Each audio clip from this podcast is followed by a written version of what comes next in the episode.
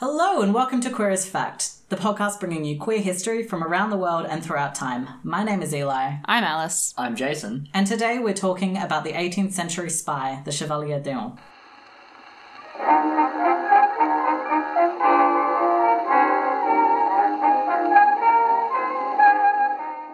Before we get started, we have some content warnings for this episode.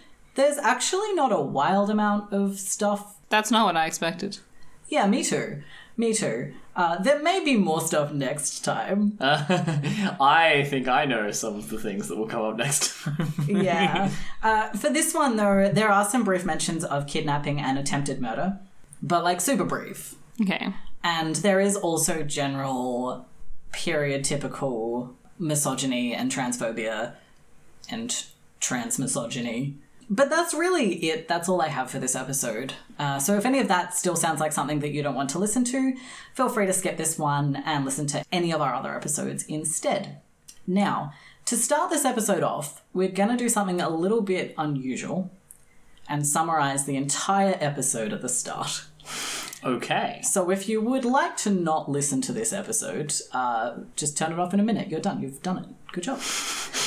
Um, Okay. The reasons for this will become apparent in a second. The Chevalier d'Eon was born, assigned male at birth, raised as a boy, and began a successful political career in France. When they were middle aged, rumours began to circulate that they had actually been assigned female at birth, and after a while, this was confirmed by the French government.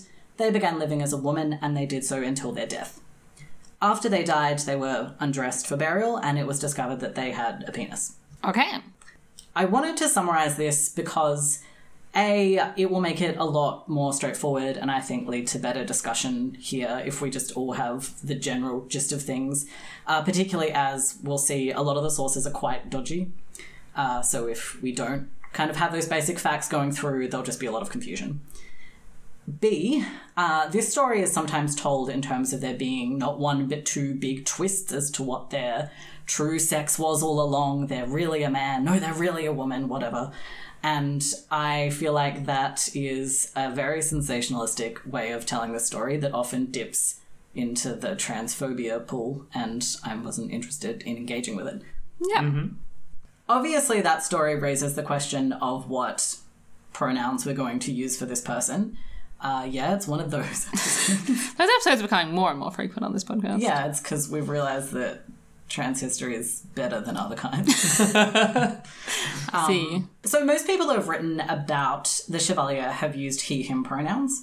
There are also people who will use she, her pronouns, but that's generally not academics. Uh, so, like, just sort of other history podcasts that you'll find on the internet often make the choice of using she, her pronouns.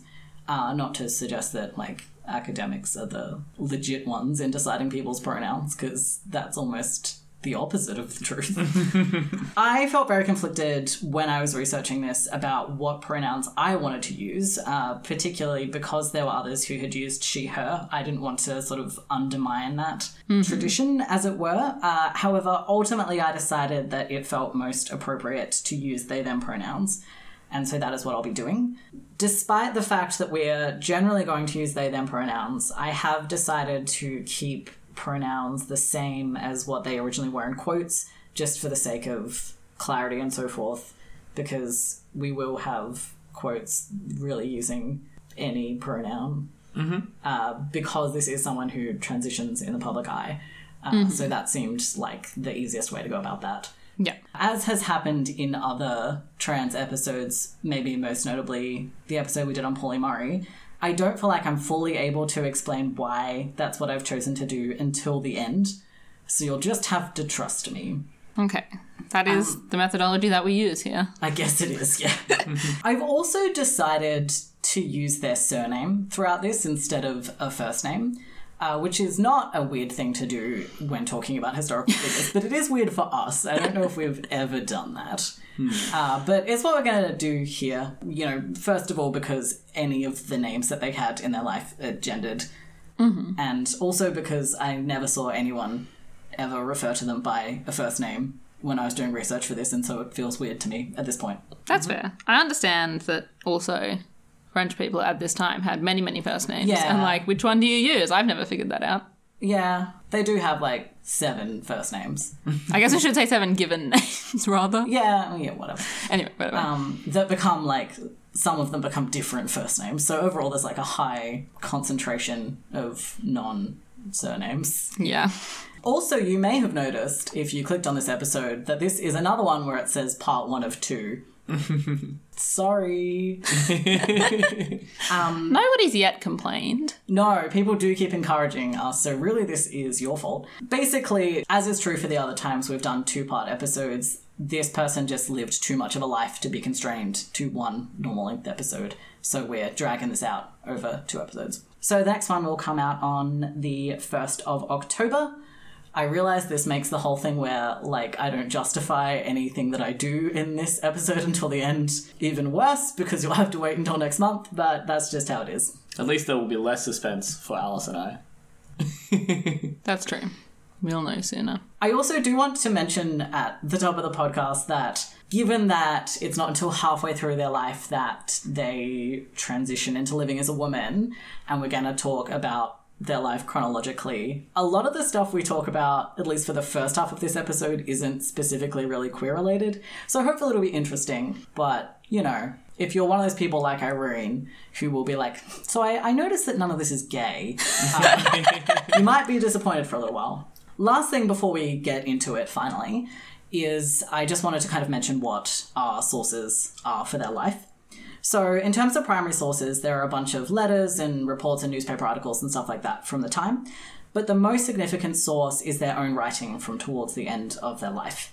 So, this is largely the drafts of an unpublished memoir that was written for a public who understood them to be a cisgender woman.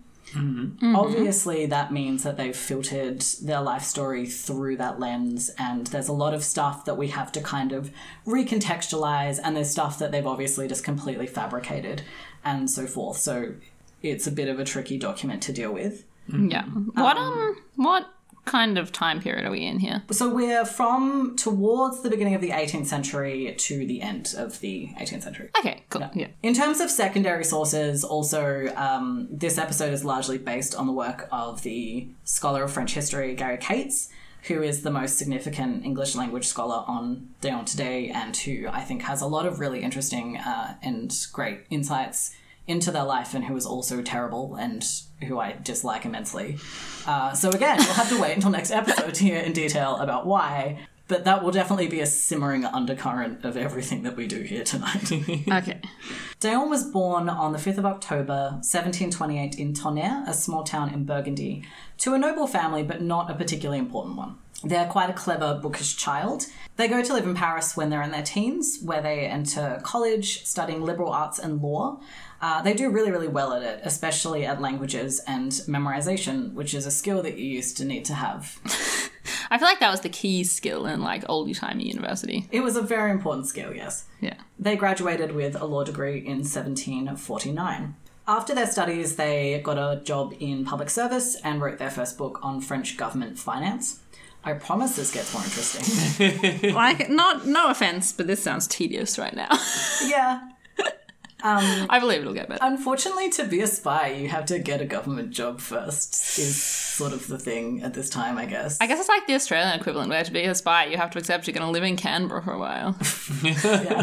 After this, they got a job as a royal censor. So the French government is very intense about censoring what gets published at this time.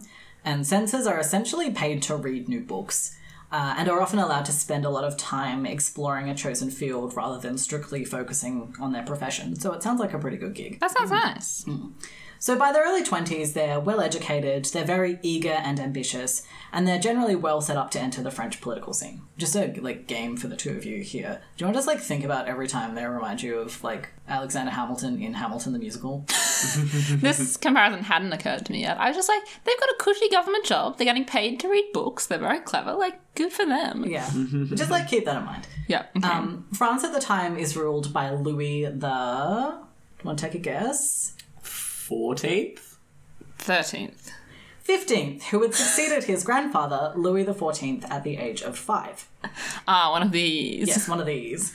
Louis XIV was Louis the Great, the Sun King, and during his long reign, France was the leading European power. Louis XV never measured up to this example, and by the time of his death in 1774, the country was militarily weakened, its treasury was drained, and it was ripe for a revolution.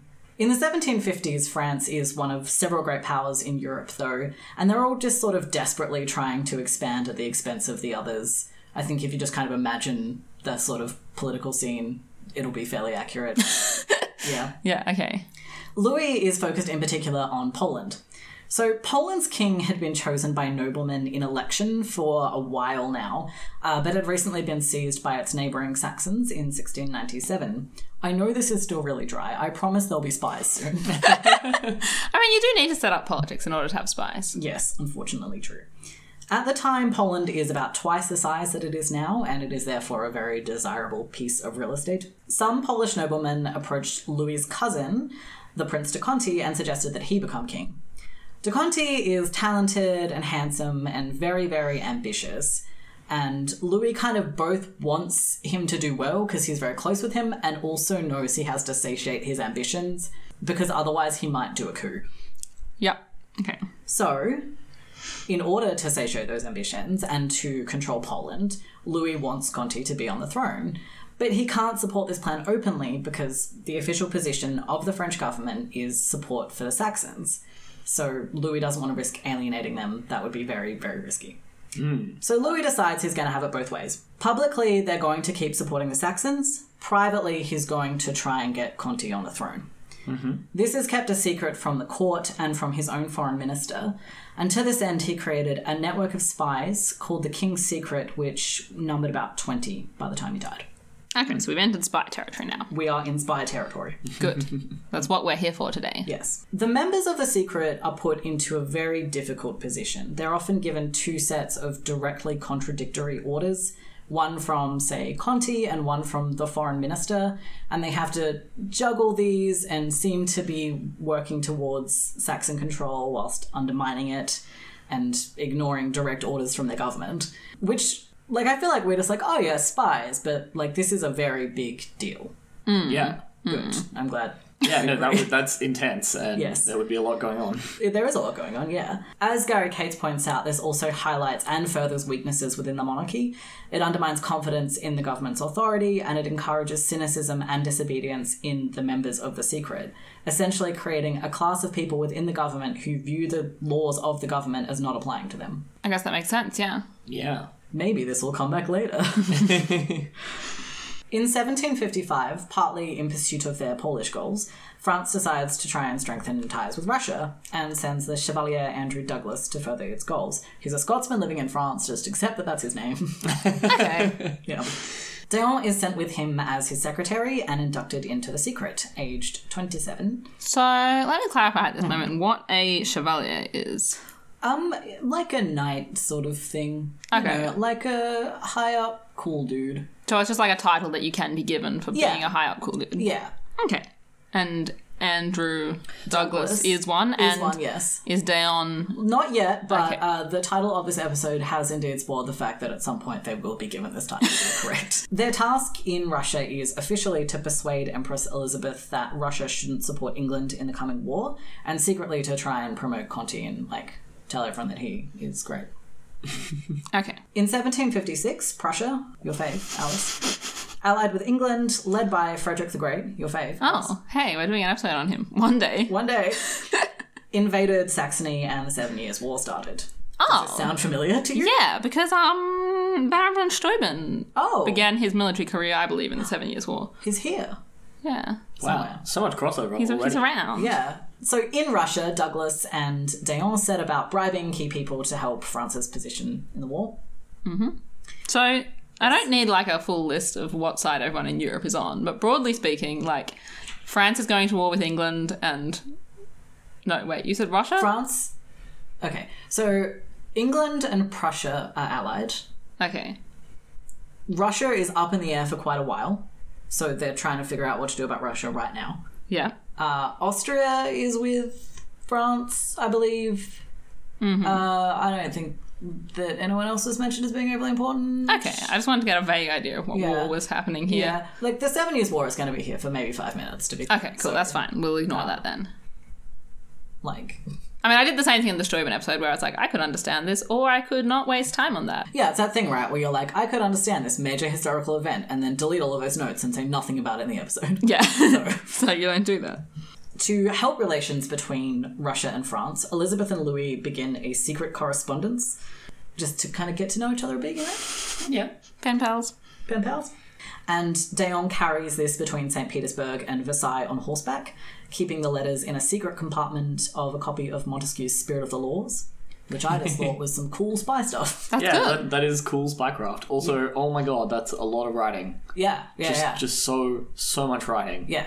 You know, I, I think we don't think about the logistics of Doing anything in the 18th century. yeah enough because hmm. I mean I get that Europe's not that big, but it's it's still St. Petersburg to Versailles is a long way. Yeah. This all goes pretty well because in November of 1757, Elizabeth signed a treaty with France and its allies against Prussia, and d'Eon hurried back to Paris in a stagecoach with this news so quickly that they broke a leg. Did they break a leg in a stagecoach crash? I have no further information, but I wasn't going to not tell you that. I was just logistically like, how did they break a leg? I don't know, but they like did. They did. I guess in a crash, yeah. Yeah, Let's yeah. go. Yeah, or, or potentially they were just in such a hurry that as they were getting into or out of the stagecoach, they just like fell over. Maybe. That's much less dramatic, but like also could have Yeah. occurred. As a result of their time in Russia, they come to be recognized as an expert on Russian politics. And when Elizabeth dies, eventually in 1762, Louis turns to d'Eon for a summary about what they think Louis should do politically. Okay. Good. So they're like working their way up their cushy government job. d'Eon does also go to war during the Seven Years' War. Mm-hmm. They're appointed assistant to the Comte de Broglie, who is aide to his brother, the Marechal de Broglie, who is co-commander of the Army of the Rhine, which is a lot to say that, like, they're in a big important place now. Okay. They're also made a captain of the Dragoons, which is an elite ah. brigade. It's all fancy. Dragoon is one of my favorite old timey military words. Reasonable. I was trying to work out what that reaction to Dragoon was. I was like, where are you going with this?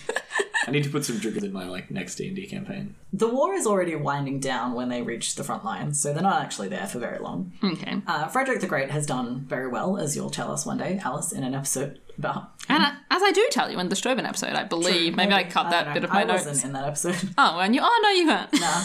But yeah, so Frederick the Great had done very well. He hadn't lost any territory, and Prussia is going to come out of this war very strong, doing very well. The French, less so, they have a very embarrassing loss at Vellinghausen, and the Broglies take the fall. Someone has to. And they are exiled to their estates for two years. Life's hard. Life's hard. um, The whole thing where people get like exiled for losing battles and then like they just kind of come back later. But also at Exile, it's like, can you just go hang out in your like big country house for a while and just like chill? Yeah. Like, okay, fine, I'll lose the battle then.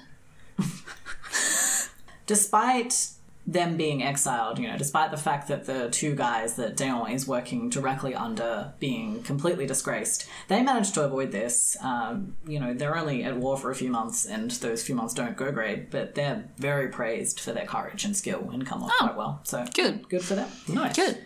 In fact, Louis is so impressed with them that he appoints them secretary to the Duke de Nivernais, who is negotiating a peace with England in London. Oh, okay. So they go off to London to their new job, and they work very, very hard there. Nivernais says of d'Eon to the foreign minister, d'Eon is at work usually from morning to night. I cannot sufficiently extol his zeal, vigilance, amiability of disposition, and activity. They arrive in England in September of 1762, and they have a treaty knocked out by November. Good work. Yeah. Yeah. That's a glowing recommendation. Nivernais hated England uh, and suggests that he leaves d'Eon in charge until an ambassador is appointed and sent. The government agrees with this, and Nivernais gets to go home. And d'Eon gets to be appointed minister plenipotentiary to London until the ambassador, the Comte de Guerchy, shows up to be the ambassador in October next year. So, what minister plenipotentiary means uh, is basically just, um, oh god, I was about to say, as we can see from the Latin root, because I'm. it means essentially that they have like full power to make decisions off their own authority. So I have like a year of this. Yeah, So you said, yeah, okay. yeah, like about a year. Yeah. cool. To return to our cool spy club that exists, Oh yeah, they do. Yeah, they do. Relations between Louis and Conti had soured by this point, maybe because Conti was planning a coup. You know, shocking twist. We knew this would happen. I mean, I didn't know this would happen. Oh, okay. Well, we knew this would happen. now you know. the secret, therefore, never succeeds at its original goal. of making Conti king of Poland. Yeah, that, that never happens. Poland is going to be carved up by Russia, Austria, and Prussia by like the end of the century. The secret would therefore appear to be obsolete. It's also quite dangerous and costly, so it makes complete sense that we just pretend that never happened at this point. But instead, Louis decides he likes having this way of kind of doing whatever he wants and replaces Conti with Broglie as the head of this organization. So Broglie is not disgraced anymore. Well, no, he's still in exile. He can just do this. I, don't know. I don't understand French politics I think. at all. I mean, it's a thing where like this isn't an official position, right? yeah. This is something secret you're doing that's illegal. I guess choosing someone who's ostensibly in exile and nobody's paying that much attention to is maybe a good choice. He was also just like quite high up in this already. You know, he may have just been like the only natural choice. Mm-hmm. Yep. But yeah, I think the situation with him being exiled is less that Louis personally hates him now, and just like politically, someone has to be publicly uh, punished for this, and you're it. Sorry, but please be my spy master. Yeah. So it's worth noting here again that there's this trend of d'Eon's personal victories not equaling French victories. So there have been a series of events here that have all gone relatively poorly for France, but that d'Eon does really, really well off. So the plan to put Conti on the Polish throne, uh, the war in general, even the treaty is actually quite humiliating for France. Right. Okay. Okay. It's So- seen as sort of the best they could have done, hmm. uh, but like it's not a good deal. Yeah. So mm-hmm. so d'Eon is uh, failing upwards. Yeah, wildly. it's great. I don't know what like skill checks they're succeeding at. But they are. All of them. Yeah, like literally every single one. Hmm. Broglie, as head of the secret, decides that he wants to attack England despite them having just signed a peace treaty and hatches a plan to invade. Is Louis like, let's do this, or is Yeah. Broglie just okay? Nah, Louis like, yeah, let's do it. That sounds great. This is what's wrong with monarchy. I feel like Louis may trust uh, Broglie too much. I I don't know. I feel like Louis is just like not very good at his job. Uh, that seems to be the general consensus. Yes. yeah. Hmm. Yeah. Hmm. So they send a military officer to work under d'Eon, sort of like scouting the English coast for places to invade England. So the plan is that d'Eon is going to write reports in code and send it back to France and set about like bribing people and things like that, and generally priming England to get invaded. Th- This obviously doesn't happen, so I'm not going to like spend too much time on the plan. But it's just funny. It doesn't work. Yeah. Yeah. Louis approves this, and because this is a really big thing to be doing, puts assurance in writing, and a copy of this assurance is sent to d'Eon. So they have it in writing from the French king that, like, yeah, you can spy for me and figure out how we can invade England. That's Okay, just a okay. document that is in England Yes, it is! with a spy. yep! Uh, Louis, Yeah, they have. you are not intelligent. Yeah, I. This is not a good idea. It's not going to end well for you. You will not get to go to space today. I mean, of like Louis whose reigns end badly, could be worse. Yeah. We'll get to that next episode. so d'Eon is again going to have to juggle two direct superiors, the foreign minister and Broglie, and the ambassador has not even shown up yet. Amazing. So everything's just feeling a little tense in London. yeah. On a trip to Paris, d'Eon is awarded the Cross of St. Louis, which is quite a rare and prestigious award. Uh, it originated during the reign of Louis XIV, so it was given by the king himself to those who showed unusual heroism in war. For d'Eon, it's, it's really given more for like everything else that they've done than what they did in war, but it's still a very impressive thing to have received, and it also makes them higher in rank. So they are now a chevalier Okay. instead of a sir, and this is going to open a lot of doors for them. Casually working in the movie title. I might as well mention at this point that once they start living as a woman, they keep this title, but it's changed to the feminine form of the word, uh, which is the one it has in our episode title, so you can look at it. Maybe these are pronounced differently, I don't know, and I probably couldn't make them sound different if I could. So if I'm inadvertently kind of misgendering them by pronouncing it in a male way, I'm sorry. But we're just gonna say Chevalier this whole time, Yeah. and that's just how it is. Yeah. We are not French. no. French vowels are hard for English speakers. French consonants aren't great either, frankly. Yeah. Just French. Yeah. So they go back to England and they start working really, really hard, um, negotiating issues related to the treaty to try and keep up the peace with England and also trying to destroy the peace with England and also writing boring analyses of British French political affairs and stuff. As both ambassador and spy, they have to be very skilled at securing social connections, and they were. Uh, in May 1763, they dined at Strawberry Hill, for example, which is Horace Walpole's amazingly extra goth house that we have an episode on, kind of. Uh, so you can go and listen to that. Is this during Horace Walpole's life? Yeah, or- yeah, yeah, yeah, okay. yeah, yeah. Ah. Yes, yeah. Awesome. So like Horace Walpole has built this house and is being the like premier gossip of England, Mm, and so d'Eon goes and hangs out with them. Yeah, I, I knew that this was obviously like not before Horace Yeah. Walpole's life. I wasn't sure if it was during or after. Yes, but yeah, I want to make clear that like they've met and had conversations, and Yeah. Horace Walpole will come up again next episode. Hey, Okay. this is this is great. There's so many crossovers here. yeah, we. Yeah. The more we do this, the more this happens. Yeah. Which That is fun. true. Yeah. They're quite a good conversationalist despite having quite bad English, uh, which I would love to see in action. Like, I don't feel skeptical about that, but I feel like there must be quite a force of personality there, and I would like to see it. Yeah. Yeah, yeah. Yeah. They would also very liberally give gifts of wine from their home region. Um, you know, so like they're from Burgundy. The wine There's place. some quite fancy wine going on there, and they're very proud of it. That's Uh, nice. They said, and I think this is our first direct quote from them, so you can kind of like form your impressions of their personality.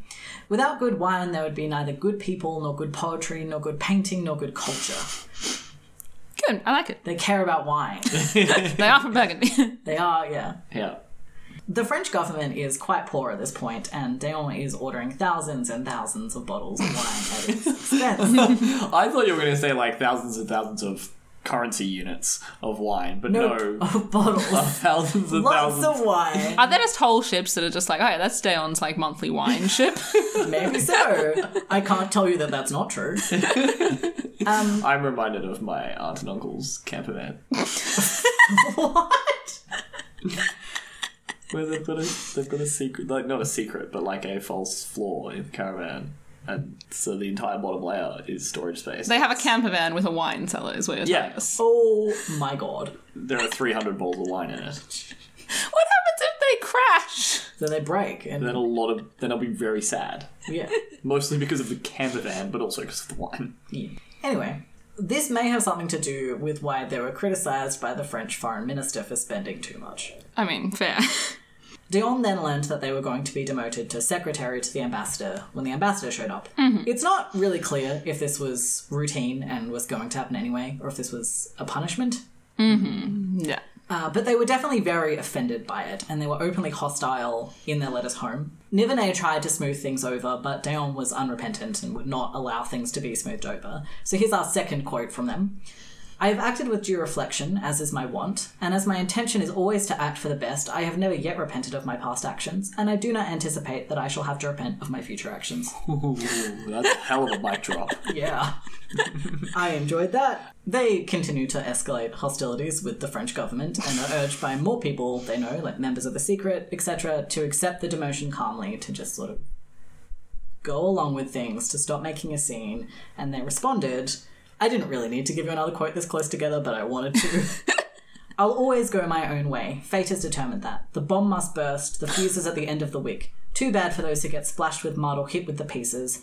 Those with the most fear will pull back. The devil take me if I retreat. So, you know, things have escalated somewhat. Things, Yeah. I feel like everything in this episode has just happened so rapidly. Like, they got their job, they were amazing, they got, like, hugely promoted, and now they're just, like, Yeah. attacking the French government. Like something something bright stars. yeah, yeah. Yep. Like, they sound incredibly intense. Yep. The foreign minister issued an order of recall on October 4th, 1763. That's the day before their birthday. True, it is. I hadn't thought about that. Wow, that's very rude then. I yeah, I guess so. I guess like when you're kind of doing treason, they don't wait until after your birthday to punish you for it. Just a wee bit of treason. so this is obviously quite bad news. They're going to be exiled at best, thrown in jail at worst. Uh, their political career is ruined. And so what they decide to do in response to this is just to ignore the order. So now we're, we're talking about the potential of a treason charge. They told Guerchy, who is the ambassador, uh, who had by now arrived in London, that they had been made minister plenipotentiary by the king and they could only be recalled by the king. Thank you very much. The king sided with his ministers. Look, Louis made some bad decisions, but like I feel like that was a good decision. Yeah. So it should be stressed how shocking their actions were. They were viewed as disproportionate to the offence that they had been dealt and just illogical to the extent that people were debating whether or not they had gone insane. So it's worth spending some time talking about why they reacted this way, why they didn't just like calm down and accept the demotion. Um, as we've mentioned a little bit before, honor is very important at the time mm-hmm. to the French. Not helping the matter, Guerchy is unpopular and quite mediocre, really, mm-hmm. at his job. Mm-hmm. But there's also the fact that due to their role in the secret, they would have understood themselves as being more important and more justified in spending a bunch of money than the government did. Mm-hmm. So to them, they're uh, quite an important person. They're trying to do all this stuff, and the government does not understand them as being that important. And I guess that's why they would try to appeal to the king and be like, I'll go back when the king recalls me, because Louis knows how important they supposedly are. Yeah. Um, the secret members of the secret had previously routinely ignored the orders of the foreign minister, and indeed had been told to do so by the king. Furthermore, others in the secret had already suffered disastrous political falls. Uh, so we've mentioned the Bory brothers. I can't help but like lapse into super Australian when I say that. Bory. Bory. But there are others as well who we don't have the time to touch on in this episode. Um, and they're isolated in a foreign country, you know, which is a pretty prime set of conditions to create feelings of vulnerability. Their secretary noted at the time that they were very stressed and this had affected their personality. So I guess out of all of that, we can kind of create a picture in which we can see why someone might end up in this place. Yeah. Yeah. Yeah. And I mean, you know, like as we were kind of talking about before, they've had a very rapid rise. Yeah. And so, uh, like, I think it's a pretty common thing when you've had a very rapid rise to not necessarily feel sure footed in your position and to feel that you have to grasp onto any power that you have been given. And Oh, yeah. clearly, by accepting that position or by accepting the recall to France, they would be giving, they would be taking a step back. And often people who rise really quickly are very wary of doing that. Yeah. Yeah, that's true. To take a complete step out of the narrative into something that doesn't really need to be here, around the time that all of this is going on, d'Eon's secretary, cousin, and close friend died at the age of 28 from smallpox. Oh. Okay. And d'Eon is very upset about this, but not least because it was not a necessary death. The smallpox vaccine was relatively recent in Europe at the time, and it was quite championed by the British, but the French were quite wary of it. d'Eon was a big fan of it and supported inoculation, but their cousin did not. And d'Eon wrote in a letter uh, that made me real emotional, quote, He never wanted to inoculate himself. He always persisted in the vain opinion that he would never get smallpox because his grandfather reached the age of 90 without contracting it. He died a martyr to such prejudice. And obviously, that's a very relevant statement today. You know, people are still dying needlessly because they're wary of vaccines for whatever reason. And it just really freaked me out that there were people in the 18th century saying, like, this didn't need to happen. Yeah. That's so long ago. So, you know, it's okay to be a little bit freaked out by vaccines. There's a lot of misinformation going around, but educate yourself and educate your family and go and get vaccinated. Thank you. That has been our mid episode soapbox. A PSA from Queer as Fact. Yeah. Especially as, you know, I know a lot of you are in the Northern Hemisphere and we're going to get into winter soon and, you know, get your flu shots. Okay, let's move on. so, if we remember, d'Eon has some papers Oh yeah, they, They do. sure do. And Louis is quite stressed about these papers. Well, maybe you messed up a bit, Louis. Maybe so. And he tells Guerchy that, you know, d'Eon has some sensitive documents. Can you please get those for me? By any means necessary. So is the invade England plan still on the table? Or... I think it's kind of a little up in the air at the moment. Okay. It's not been officially scrapped, but I don't think it's the first thing everyone's thinking about. Okay. But then did it ever officially exist, or was it literally just Louis being like, what if we invaded I England? mean, they were working on it. yeah. Like they were writing reports. There was a guy whose job it was. Oh, I guess there like, was that guy. Look guy. at coasts and be like, yeah, you know, We can land here. we could land here. Yeah. we could put some boats here. yeah. Could be a nursery. Louis also began trying to extradite d'Eon through the English government, which would have publicised what was until now quite a under wraps affair. Mm-hmm. High up figures in the English government discussed this and declared that d'Eon hadn't broken any laws and was free to stay in England as a free citizen. Yep. Okay. Which That's some great sass from It the is. English government there. there. is. so I mean, they were getting a lot of wine out of this. That's true. France is coming to view d'Eon as a criminal. Mm-hmm. There are several attempts to kidnap them made. At dinner one night, Guerchy tries to drug d'Eon to this end, and they're sick for quite a bit. There are some brief mentions of kidnapping, drugging, and attempted murder. They write this quite intense letter to Broglie and Louis about all the weapons and defensive measures they have in their house to avoid being kidnapped. Cool. Yeah. Okay. So I gue- that's how life is like now. Yep, kind of being like, I could hold this house for this long, sort of thing, which is real intense. Yeah. Yeah, Yeah, this has escalated a lot. this has escalated so much.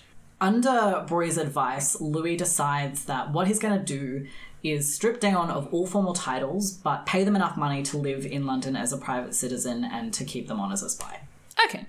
They're stalled for a long time trying to figure out how to do this without the French Foreign Ministry realizing that something is up. And during this time, d'Eon isn't aware that Louis decided to compromise and has a plan there, and they have no reason not to think that they've been completely abandoned. So they decide what they're going to do is throw their lot in with England and hand over all of their papers to the English government if the matter isn't resolved by a deadline, which is in a couple months.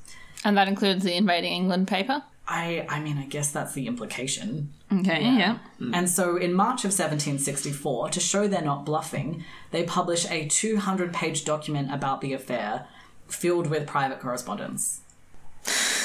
This is getting so out of hand. It is quite out of hand. The document doesn't actually reveal anything too serious. It doesn't mention the secret at all, mm-hmm. certainly.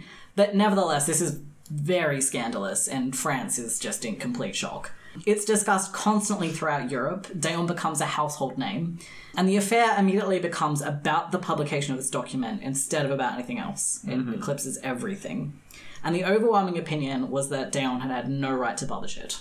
Mm-hmm. Mm-hmm. The king is in quite a difficult position here, having to either expose the secret or dishonor himself by just kind of letting d'Eon get away with it. Mm-hmm. And so he decides to charge d'Eon with libel and approve a plan to kidnap them. They're actually found guilty of libel when they go into hiding. And then the whole thing changes again when one of Guerchy's men, a guy called De Vergy, swears before court that he had been part of a plot to kill d'Eon, and that this goes back to Guerchy and the French foreign minister. When? Like, when were they supposed to kill d'Eon? Like, What do you mean? he's swearing he was part of a plot to kill d'Eon. Yeah. Like, Yeah, like right. clearly the plot that. hasn't happened. Okay. No, I wasn't clear if he was saying, mm. "Oh, we've been planning to like no, no, off them for a while." Or, The- I, yeah, like the implication I believe is we've been trying to kill this person, and we are we are actively trying to kill them. okay. Yeah. Yeah, Yeah. Okay, which is like, Ongoing. quite a thing. tell me more. Yes. So obviously this means the libel case isn't really going to go anywhere. d'Eon's off the hook for that one. Mm-hmm. It also accelerated the plan to make peace with d'Eon that had been becoming like rapidly less likely. It's now back on the cards So, so to be clear, was Yes. this this plan existed? to kill them. Yeah. Yeah, I mean a guy admits to it. Yeah. Okay. Yeah. Yeah, yeah, like yeah. and swears it in court. Cool. I wasn't sure if there was going to be like additional No, no, no. twists. Yeah, like this is just what happened. Like Yeah. these uh, guys high up in the military were like, yeah, let's just let's just uh, let's just kill him. Hmm. Yeah. Louis like, yeah, all right, let's make a deal. and Rory works out a deal between d'Eon and Louis. d'Eon is going to get a pension, keep their titles, and not be prosecuted. and they're also going to stay a spy for Louis, but they can't return to France. Okay.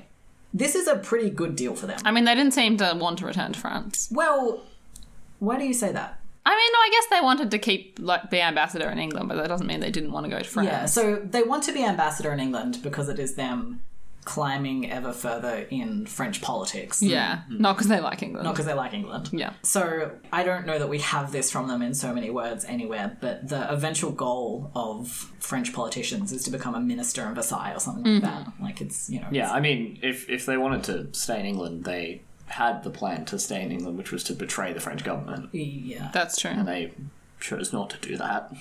I mean that's you know that's Obviously, obviously, that's like that's a very intense. that's a very intense way to stay in England. Yeah. So yeah, like this is a pretty good deal for them, given that at various times during this, it seems like they're probably going to get thrown in the Bastille, but it isn't really sustainable. Like the situation isn't resolved. They're just sort of in exile. Their political career seems to be pretty much over, mm-hmm. although they never really accept that. It is now 1766, and they now spend about a decade in this just sort of limbo. Just hanging out with Horace Walpole, drinking wine. Yeah, like they're not friends, to be clear. Okay, fine. Um, they're hanging out with someone in England drinking wine. yeah. Yeah. I don't know, like, are they still getting wine sent to them? Maybe not as much. Well, they're getting a pension. Oh, yeah, they are getting a pension. They're That's not getting like wine sent to them by the government to bribe people, but like they still have money and they still like wine, so I'm gonna say yes. Fair, fair.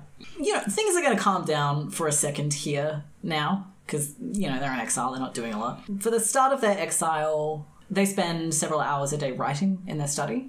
They publish a 13 volume work on government finance, policy, taxation, and so forth uh, that I made no attempt to find or read. That's fine. It's just quite an impersonal academic work. They also read really widely. Over their time in England, they amass over 6,000 books. Uh, this collection is later auctioned off, which means that we therefore have a list of the books, Oh, which is quite cool. That's Um, awesome. So there's a lot of stuff like law, government, military strategy, classic texts, grammars, encyclopedias, religious works. Mm-hmm. So just sort of like the typical large library of Yeah. someone at the time who was academically minded. And yeah, they're just kind of living a fairly quiet existence for a while. Would you like it to get kind of queer? It has been noticeably not queer yeah, thus far. That's just how it is. yeah. Sometime during 1770, rumours begin to circulate that they are a woman. We don't know how this really got started, and given how rumours are, we're never going to know. Mm-hmm. The first written example we have of it is in October of 1770, when Louis writes to one of his generals and mentions, Do you know that Monsieur de Châtelet, who is the new ambassador to France, now that Guerchy obviously can't be the ambassador to France, Yeah. given that he tried to kill somebody, is convinced that d'Eon is a girl. Next, one of Horace Walpole's correspondents writes to him in December saying, I almost forgot to tell you that Monsieur d'Eon is a woman. That's what's passing for fact. So, several other kind of accounts like that can be found. Um, they're all quite light-hearted. They treat it as this sort of amusing tidbit, and there's no reference to any kind of like big inciting incident for how people started to think that this was true Okay. immediately London businessmen start betting on the matter.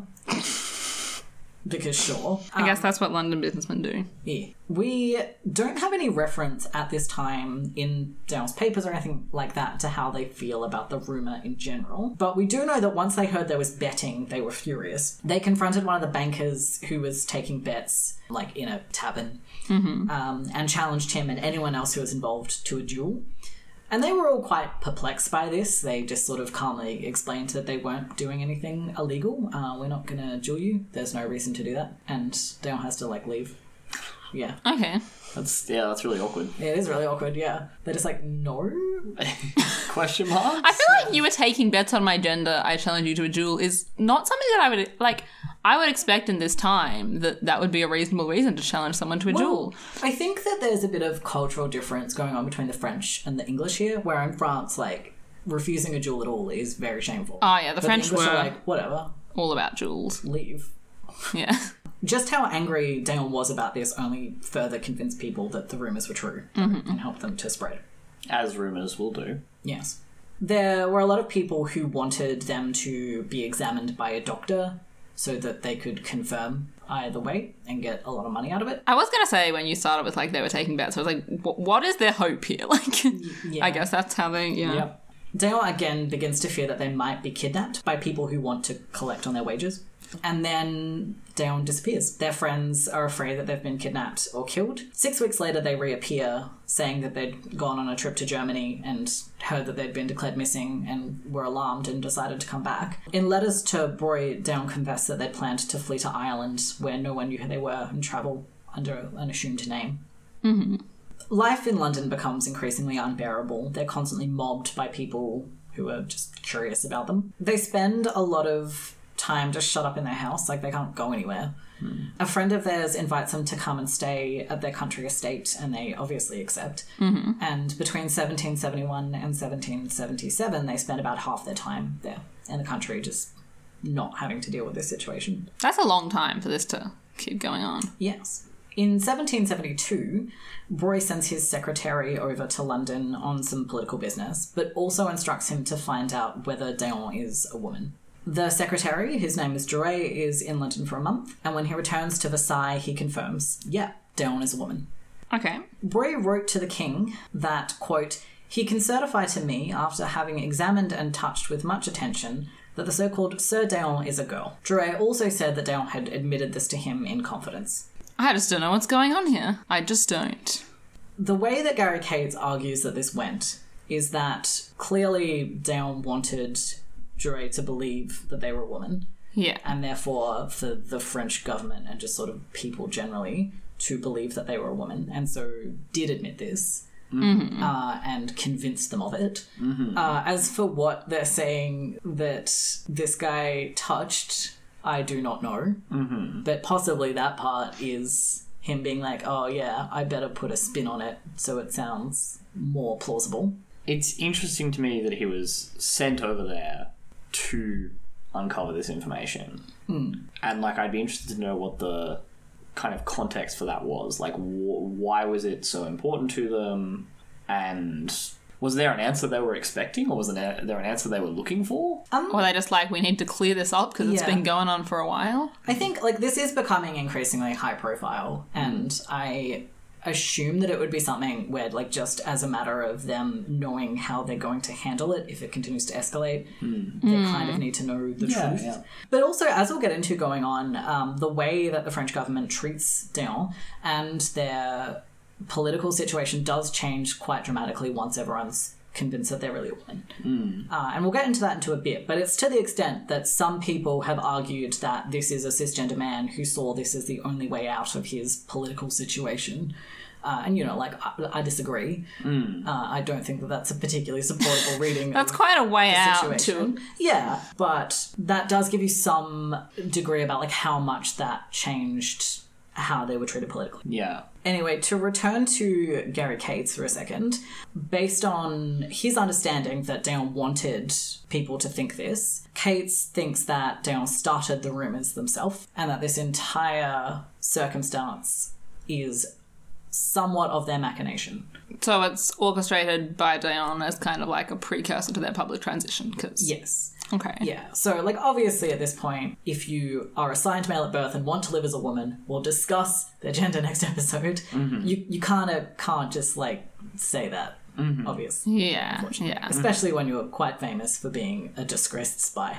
Mm-hmm. um, so Yeah. the argument here would be that they, you know, decided that they wanted to live as a woman and thought, how can I make that happen? And the only real way to do it, or I mean, I'll, I'll take other suggestions.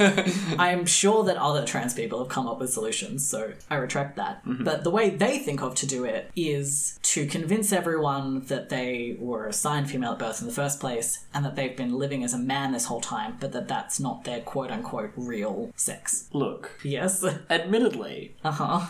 were I a disgraced spy, Yes. and was that the skill set I had available to me, maybe that would be the kind of plan I would come up with. That's true. Like they have been in a complex political Yeah. world for Like- their whole life. This might be the kind of thing they think of. And to be clear, obviously, that's assuming that is my motivation, assuming that I've thought through the consequences of that. Th- There's a lot of assumptions here mm. that I've to be made. But I can, I guess, see the world in which that Yeah, I think how you would act. saying have they thought out the consequences to that? I mean, that's something that will like come out again as we see the consequences of this. But we've seen what this person is like, and they're not necessarily the type of person who thinks through consequences hmm. of their Yeah. actions. Like, you know, they're not in a heated political situation. They're in a unending exile. They can kind of take their time with this one, I guess. But Yeah. still, I think the main thing for me that makes me question whether that was indeed their plan was how long you said this went on for.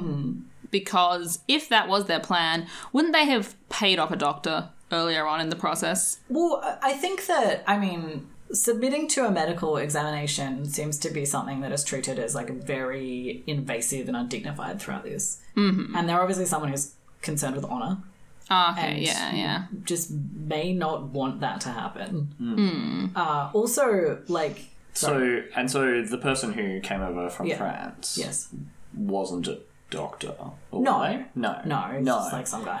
that maybe does change how d'Eon feels about it. Hmm. Yeah. That it's not a Yeah. formal medical examination. It's just like Yeah, some dude like- being like, I confirm this is a woman. There's no implication here that Broglie sends this guy over and is like, hey, find a way to look at d'Eon naked. Hmm. It's just find out the truth. Hmm. Yeah, Um, it should also be mentioned that this is in sort of 1772 that that happens. So this has been going on for like a, a while by then, but you know, like a couple years. Um, and in terms of time for a rumor to spread and to become something that the public believes to be quite plausibly, possibly true, that's not that long. Yeah, I guess that's true, yeah. A lot of the time between then and when their exile ends is spent negotiating how they're going to leave exile, uh, which takes some time. Yeah.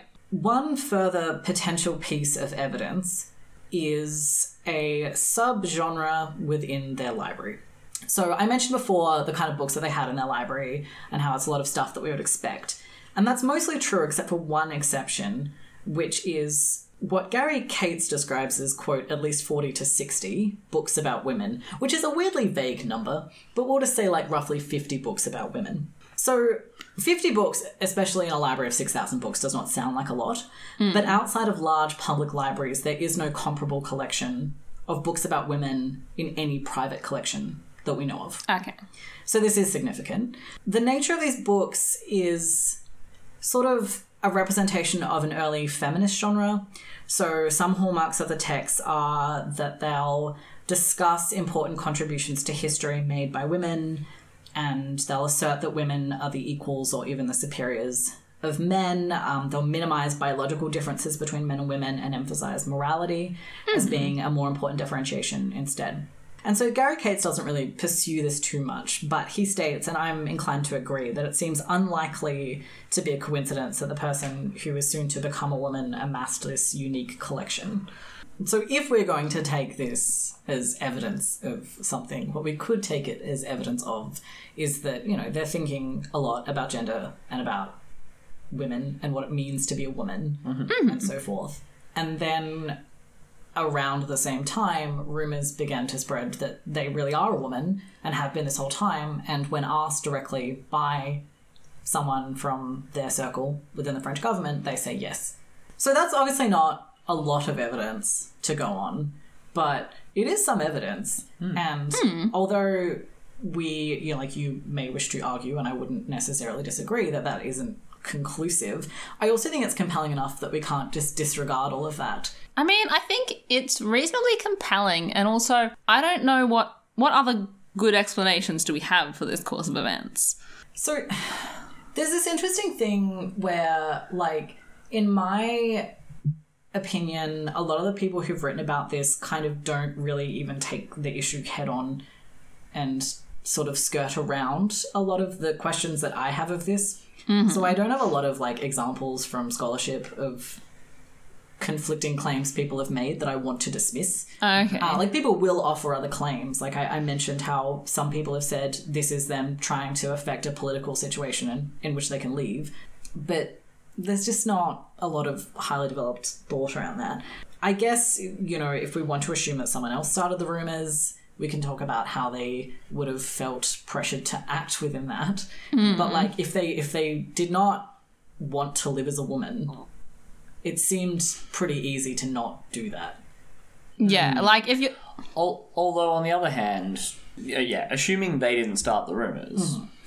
at the point at which it is this has been going on for several years, you can't ever disprove a rumor, and so they may have reached the point where life as a man was untenable because they were never going to be able to prove that they were a man I mean, but in, in the a con- way that was satisfying, in a, in a way that was not invasive to them. Hmm.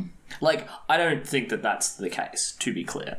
I'm just saying that's like An argument you could make. yeah, an argument Yeah. that you could make. I guess I think that if we're saying like life is untenable to them, does a cisgender man view transitioning and living as a woman for several decades as more comfortable than that? Like I don't know. yeah, well, I mean, obviously, we haven't gotten to that part of the story. Yet. Yeah, um, yeah. at this and- point, I'm at this point, I'm simply talking about them leaving London and Hmm. going back to France. I don't know. Let's continue. I'm curious to see what effect on their life publicly transitioning will have because I think that will affect Yeah. how I would consider their decision to do Yeah. Hmm. Um, so as we've been hinting at, this is eventually going to lead to the end of their decade in exile. All throughout this decade, d'Eon has been urging the French to let them go home. And Louis had no intention of doing that. d'Eon would make trouble in France, and in England they could just be a spy, and Louis felt that they could control them more and they would be more useful over there. And then Louis got sick and died on May 10th of 1774. Broglie wrote a report on the secret for the new king. Louis. Louis, Louis the Sixteenth, who is only twenty. Dun Uh, dun dun. Yeah. So we are just going to continue to refer to the king as Louis as if he has not changed into an entirely different man. the Dread Pirate Roberts. Louis is horrified when he learns that the secret exists, and he insists that it immediately be shut down. Pretty reasonable, frankly. Pretty yeah. reasonable. He also scraps the plan to invade England, instead wanting to move against England by supporting the American Revolution. I think all round a superior Louis thus far. Thus far. Like thus far. I know things are gonna happen.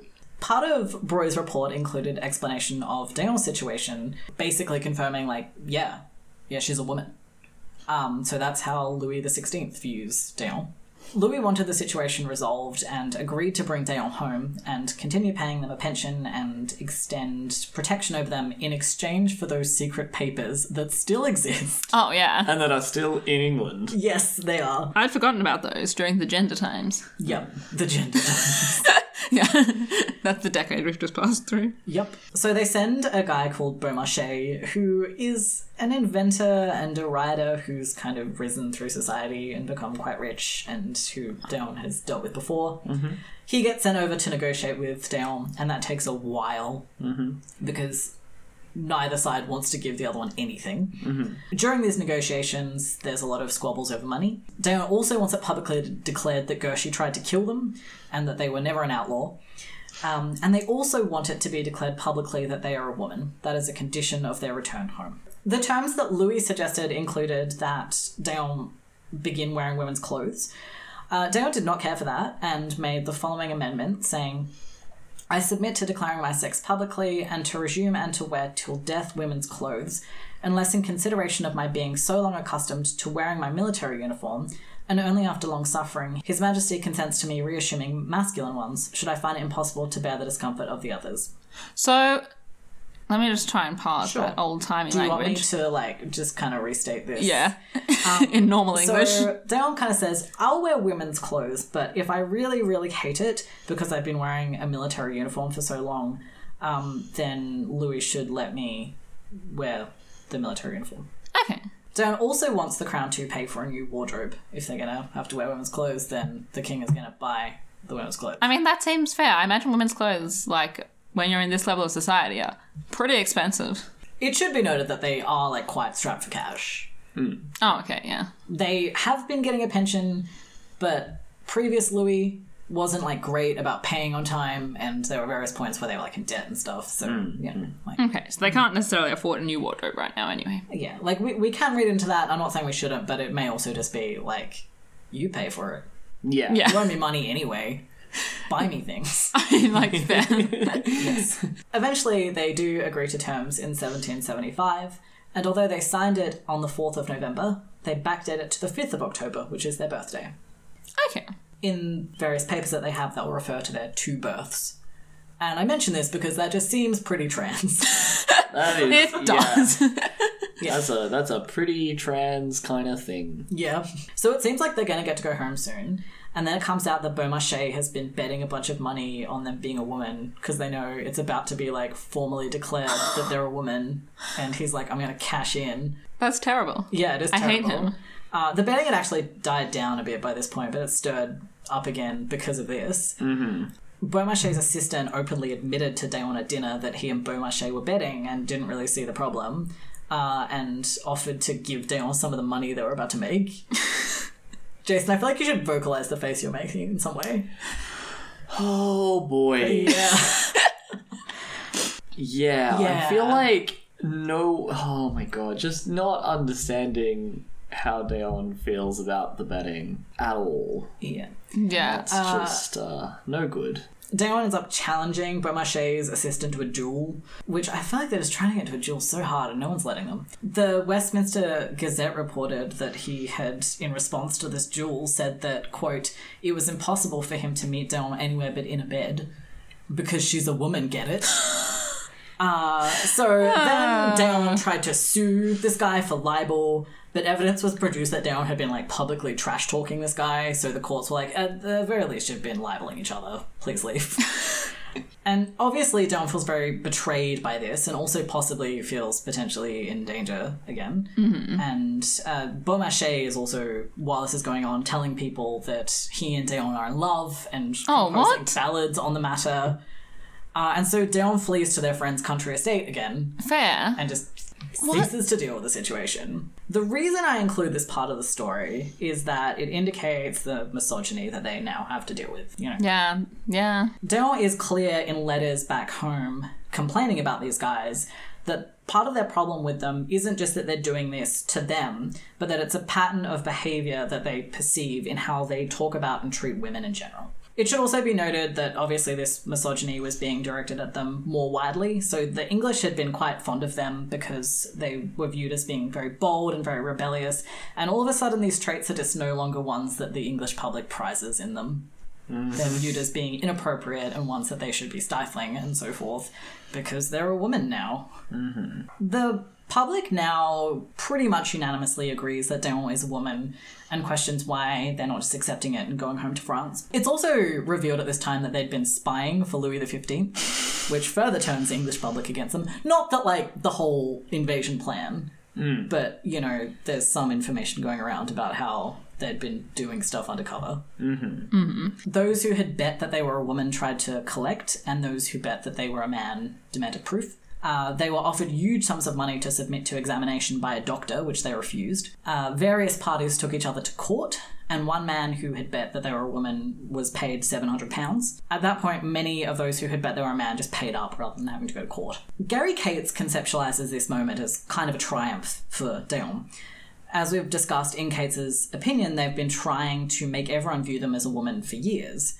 And, you know, with these kind of court settlements, with the betting being finalised, mm. that is somewhat a, a public declaration of that. When you look at d'Eon's writing regarding this time, though, specifically regarding the trials about the bedding. they write, I took to bed in my depression and isolation, begging the heavens for relief from my anxiety and confusion. So there's obviously a lot of negative feeling going on. Um, I think to some degree, this is a reasonable response. Like, however, we understand their gender. Because of this public discussion of their body that's being freely indulged in. Uh, you know, like if we think about the comments that Beaumarchais is making, um, this is like a wide scale public extension of that, essentially. Mm-hmm. Yeah. Uh, and so obviously anyone is going to find that upsetting, mm. even if it's part of their master plan ultimately. Yeah, no, I think you're right. Yeah. Mm. Yeah. And it's in this hostile climate that they finally, on the 14th of August 1777, leave England and return to France. Arriving in France, d'Eon is immediately watched by people who are reporting to the foreign minister. Traveling towards Versailles, they plan to stay the night in a convent on the way, uh, but problems arise when they get there because d'Eon is refusing to take off their dragoon uniform. They're not allowed to stay in the nunnery until they take off the military uniform. They're not taking the military uniform off. They dine that evening with Dom Boudier, who is the abbot of the town's monastery, and he exhorts them to put on women's clothes. Mm-hmm. They confide that they're very shaken by this reception, and they're considering going back to London. Uh, but the abbot informs them that they're being followed and they will be arrested if they try. This is pretty Okay. intense. Yeah. Once again. Yes. Eventually, they end up sleeping the night in quarters in the monastery that are kept for visiting female family members of the monks. Okay. So, you know. Okay. The issue does not go away when they reach Versailles. Vergennes, the foreign minister, met with d'Eon. They'd always gotten on pretty well in the past. Mm-hmm. Um, so they had high hopes that this guy is going to let them continue to dress as they want to. But instead, they're dismayed to find that he begs them to dress as a woman. Vergennes also gave them an order signed by the king telling them to put on women's clothes. And it's made clear that they are going to be arrested if they don't start dressing as a woman. What, so a, what a bizarre thing to have a royal order. I I For- know I I yeah I mean, I also think that this was just the case in France at the time. I know it was the case in the 19th century in France that it was just illegal for women to wear pants.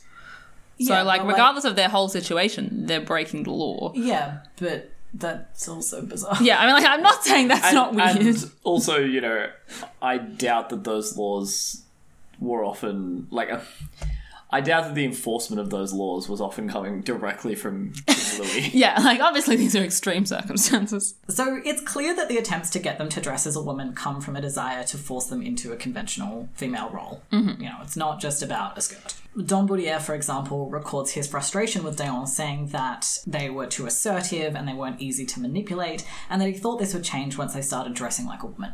To Louis XVI, d'Eon is a problem that he's trying to get tucked away, and he thinks that making them into a conventional woman is going to be something that can silence them permanently. d'Eon is also clearly aware that this is what's happening. They protest that they shouldn't have to wear a dress by pointing to their political achievements, saying that there's no reason that being a woman should prevent them from further service to their country. So the putting on of women's clothes is not just about confirming that they're a woman, but about what kind of woman they'll be and how they'll be restricted as a woman in mm-hmm. France. So the French public is quite divided on whether or not they should be made to wear women's clothes or not. Mm. Other dragoons sometimes supported their right to keep wearing the uniform, mm-hmm. not so much because they wanted female soldiers per se, mm-hmm. but because the appointment to the dragoons was meant to be for life. Oh, yeah. And they didn't like the implication that that could be taken away, mm-hmm. regardless mm-hmm. of the circumstances.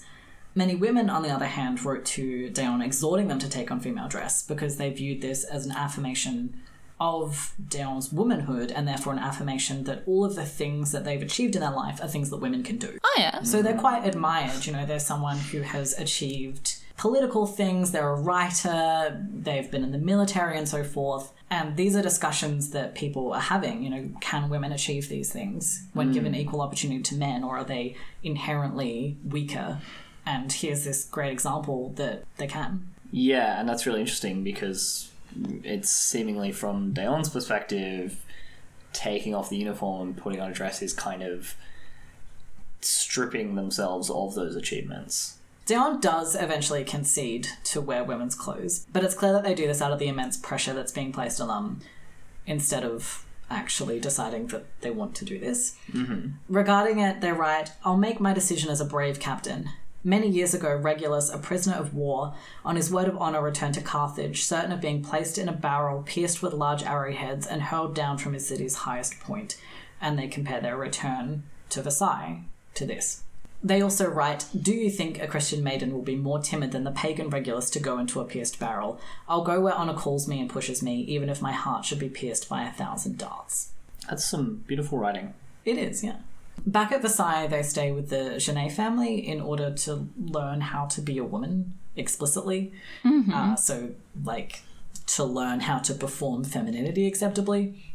Yeah. Okay. Is that something they chose to do, or is that something that was thrust upon them? That is thrust upon them. Okay. I think part of the implication is like stay with these people so they can keep an eye on you, and then hopefully you'll start conforming to what we want you to be. And it's in this context that they are first dressed as a woman.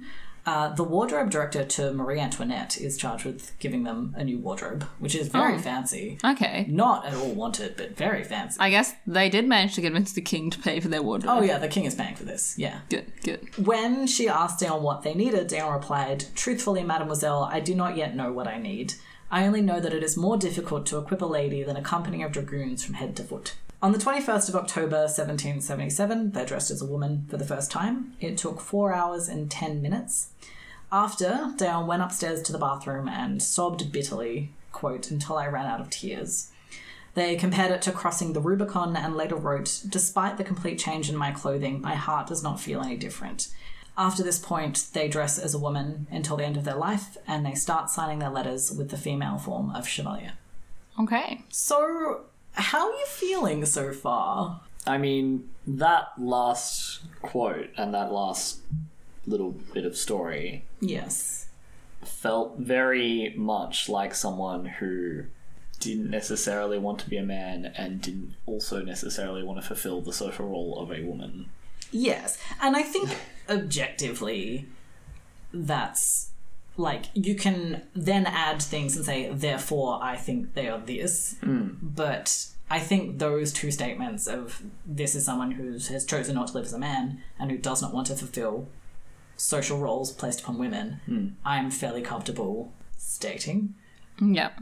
Uh, we'll get more into what that means in the second episode, and there is more stuff that contextualizes how they're feeling. Like, as I've mentioned, we have a lot of um, writings that they do quite late in their life, mm-hmm. and so I've chosen to leave them until the end of their life because they're best viewed in the sort of mental framework that they're in then. Yep. But yeah, I found it quite surprising to be honest because I'd I'd heard people talk about them as a trans woman, and I very much went into this being like, oh, scholar, you are saying that they are a man, but like I don't believe you, and I'm assuming that they're a trans woman. And then I encountered all of this, and I found that very confronting. Yeah. Yeah. Hmm. And obviously, we should indicate at this point that we don't think that them not wanting to be traditionally feminine means that they're not a trans woman. Trans women don't have to be traditionally feminine, many of them aren't. I also think when you see like the misogyny they immediately started to experience once they were mm-hmm. viewed as a woman, and like misogyny today is pretty awful, but misogyny in that time is infinitely worse. And Yeah. the fact that dressing someone as a woman took four hours, like if you hadn't grown up with these things in that time and they were suddenly thrust upon you, they're gonna be awful. Hmm. Like just because you're not used to them, whether or not that, I mean, it seems that d'Eon did not want this, but whether or not you really knew going in whether you wanted this or not, it's just going to be a huge shock. Yeah. Yeah. Yeah. Yeah, no, I think that's that's a really good point. And, you know, that the quote that you read earlier about them referring to it as crossing the Rubicon. Yeah. Yeah. know? Yeah. Uh, particularly in the context of the fact that they know this has political implications for how they're perceived, uh, knowing that this is something that they are not doing on their terms and that they can't take back Yeah. Yeah. is quite intense. We, unfortunately, like as I've been mentioning throughout this whole episode, can't really make any more sure conclusions than that. Um, so I look forward to hearing what you guys think when we talk about the rest of their life next time. Um, do you have anything else that you want to add or Uh, speculate about or no, I think I think at this point we've given our opinions and we're ready to hear what happens next. Until next time, you can find us on social media. We're on Twitter, Tumblr, and Facebook as Queer as Fact. If you would like to plaster our logo all over your beautiful body, you can go to our Redbubble where you can get shirts and leggings and pens. No, that's not true. No, you can't get pens. That's Um, false. But you can get mugs, which don't generally go on your body, but you can put them on your body if you would like. Yeah, like notebooks. You can like put one over your face while you're napping in the library. You know, like you are a being of endless creativity, and we trust you to make it work. You can also, if you're still listening after that, support us on Patreon if you would like to throw some spare change our way. Uh, it's helping us make some big plans for the future in terms of sounding a little less like we record in an abandoned sewer and maybe having some books that we didn't have before and all kinds of fun jazz. Uh, if you do support us on Patreon, one of the things you'll get to do is to vote on what our future episode topics will be. Um, we've finished doing polls for the season now, but we're starting to think about what we're going to put up for next season, and there's some really fun stuff there.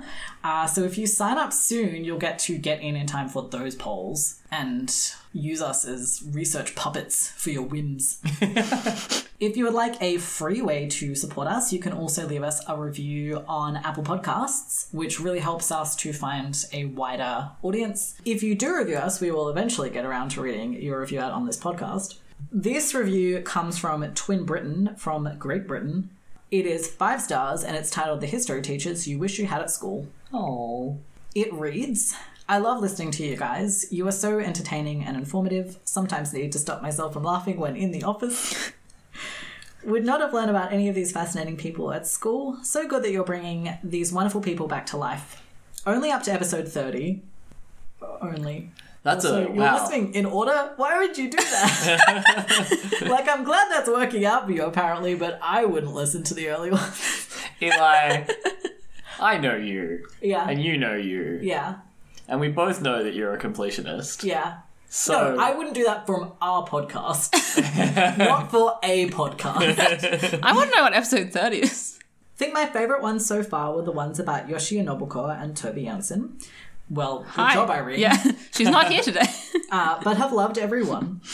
I just listened to the fan fiction from one of your listeners, and oh my, that was brilliant. Thank you, smiley face. I hadn't thought about that in so long. Wow, I hope that the author of that fan fiction is listening because, like, now she has a fan, and you could write fanfic about her, and we could get really weird in here with it. um, thank you so much for your review. That's super nice, especially the part about you laughing in your office. That's wild to me. like, that's just nuts. We'll read one more. Um, their username is fueled by turf tears, which is a whole big mood. Good job. Uh, and it is entitled "Lovely, Lovely, Lovely, Lovely," just like a glass of turf tears. Did you add that yourself? No. I, wait. Yes. What? I don't know what your question was. Anyway, it is also five stars, and it reads. Queer as fact is to podcast what blankets and hot chocolate are to cold winter evenings. Aww. that was very good. that noise came from me somehow. Um, it's always a pleasure to cuddle up to the lovely hosts, figuratively speak. Wait, wait. Start bracket, figuratively speaking, end bracket. and disappear into the gentle narratives they so expertly weave with humour, intelligence, and sensitivity. If you're a researcher, Jason's just like dying of happiness. if you're a researcher and want a good background on an individual from history, listen to this podcast. If you're a young queerling, that's adorable. Oh, queerling. and want to know more about your community's past, listen to this podcast. If you're a college dropout and you want to feel like you're still learning, listen to this podcast. If you're sad and you need a big oral hug, listen to this podcast. Also, maybe talk to a therapist. You're not alone, it gets better. Oh. This person is so lovely. Oh my god. Mm-hmm. Um, if you want all the juicy tabloid gossip, but the celebrities of today are just too white and or heterosexual, listen to this podcast. If you're using the Podcoin app and want to make money by listening to podcasts, that was an option. All right, well, we can Google that in our own time. Uh, listen to this podcast, or just leave it playing silently in the background, whatever suits you. Uh, if you have no friends and want to pretend you're part of a lively friendship group by joining in with a conversation like you're actually sat with the host of the podcast, we encourage that. And as we've said multiple times, if you listen to this podcast, we're your friends. It's true. Yeah, that's true. Like that's the vibe we're trying to create. We don't get to go back on it. Anyway, this person was mid sentence. I apologize. Then you're a little bit strange, but no judgment here. Listen to this podcast. If you're a cisgender heterosexual baby boomer who wants to scoff at the deviant millennials and their debaucherous ways, then listen to this podcast and learn some. we don't say that word on the podcast. It's, it's what you think it is, but like we don't swear on this podcast. The hosts of this podcast are wonderful, and you should definitely listen to them. That was such a lovely review. That was such a lovely review. Thank you so much. That was very well written, frankly. It was Yeah. very nice to read. Yeah, yeah. Yes. Thank you. It felt like an inspirational speech about It why our podcast should be listened to. Maybe we should read these at the start. to get us in the mood. Yeah. Um, anyway, that is so, so lovely, and I hope you're having a great day. Yeah. If if I was going to, and I guess I should preface this by saying that I am a marketing professional. If I was going to make an ad for Queer as Fact, yeah, that is the review that I would use.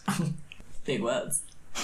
And it would just like, and it would just end with um, brought to you by Fueled by Turf Tears. Yeah, yeah, yeah. yeah. Thank you so much, Fueled by Turf Tears. Yes. We'll be back on the 1st of October when it'll be this again. It'll still be this. This will still be the topic. Until then, I'm Eli. I'm Alice. I'm Jason. Thank you very much for listening, and we'll see you then.